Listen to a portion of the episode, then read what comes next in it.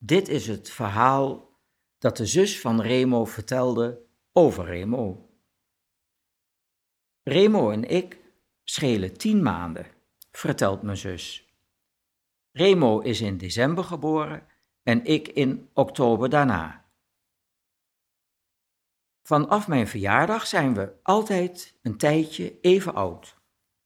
Vroeger dachten ze dat we een tweeling waren. Thuis zijn we met z'n drieën, vertelt mijn zus. Toen we jong waren, kreeg mijn moeder een vriend. Ik vond dat toen niet kunnen.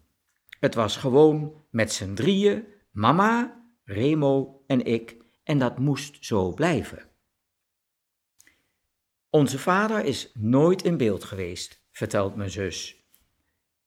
Toen ik 3 maanden was, heeft mijn moeder hem weggestuurd. Ik heb hem een paar keer gezien, maar vond het te spannend om hem aan te spreken.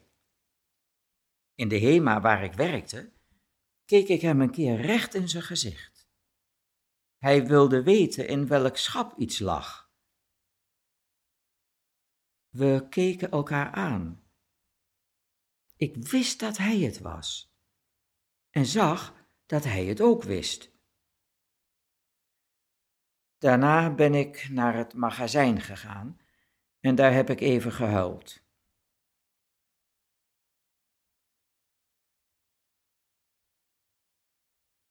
We hebben ook nog 2 broers met dezelfde vader.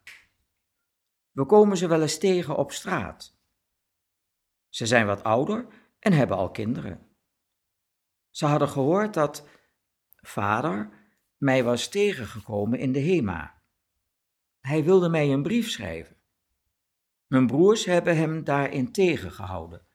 Hij heeft ons niets te bieden. Dat vonden zij ook. Onze buurman is een soort vaderfiguur voor ons. Remo helpt hem soms in de tuin.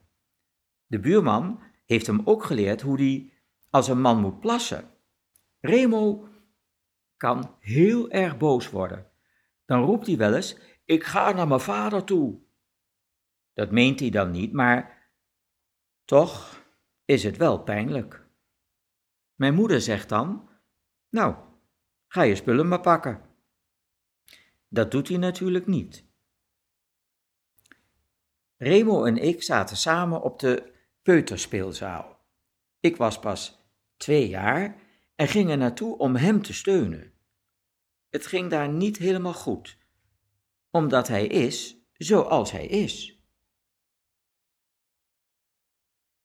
Omdat moeder altijd druk was met Remo, was ik, ja, hoe zal ik het zeggen, vroeg zelfstandig. Ik heb wel veel moeten inleveren voor Remo. Dat is niet negatief. Het heeft me gemaakt tot wie ik ben. Ik ben blij dat ik zijn zus ben. Ik kan me niks anders voorstellen. Ik zet Remo altijd op de eerste plaats. Toen ik een relatie kreeg, maakte ik me zorgen. Of het wel ging matchen met Remo. Remo is altijd een deel van mij. Die relatie is ondertussen uit, maar het klikte wel met Remo.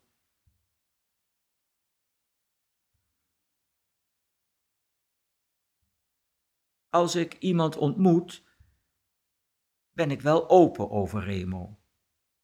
Ik heb een broer met een verstandelijke beperking en autisme. Je ziet het niet aan hem, maar hij is, ja, wel anders. Hij doet zich soms dommer voor dan hij is, want hij is echt niet achterlijk. Remo haalt soms wel het bloed onder mijn nagels vandaan. Maar dat doe ik ook bij hem.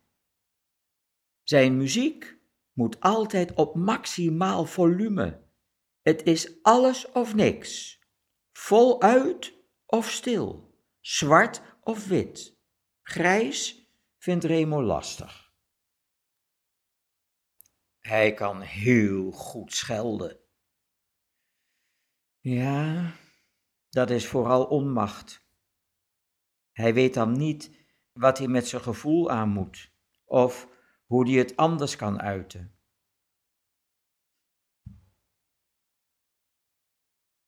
Remo kan ook best vies eten. Soms zegt hij niet eens hoi. En het draait wel heel vaak om hem. Maar soms ben ik ook trots als een pauw, als hij een concert geeft met de Jostiband bijvoorbeeld. Remo droomt ervan op het land een tractor te besturen.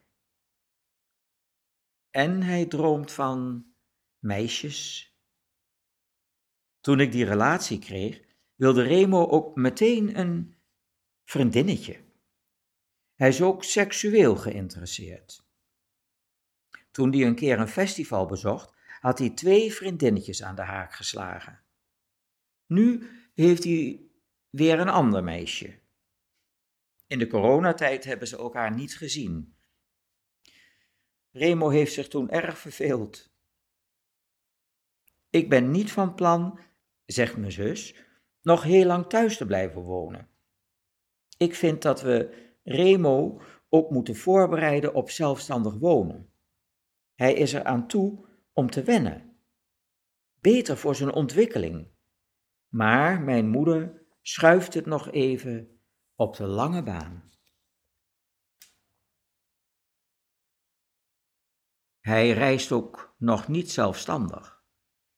Thuis kan hij heel goed nee zeggen. Onderweg is die nog niet weerbaar genoeg. Dit heeft mijn zusje allemaal over mij verteld. Ze is net afgestudeerd als verpleegkundige. Ik ben ook blij dat zij mijn zus is.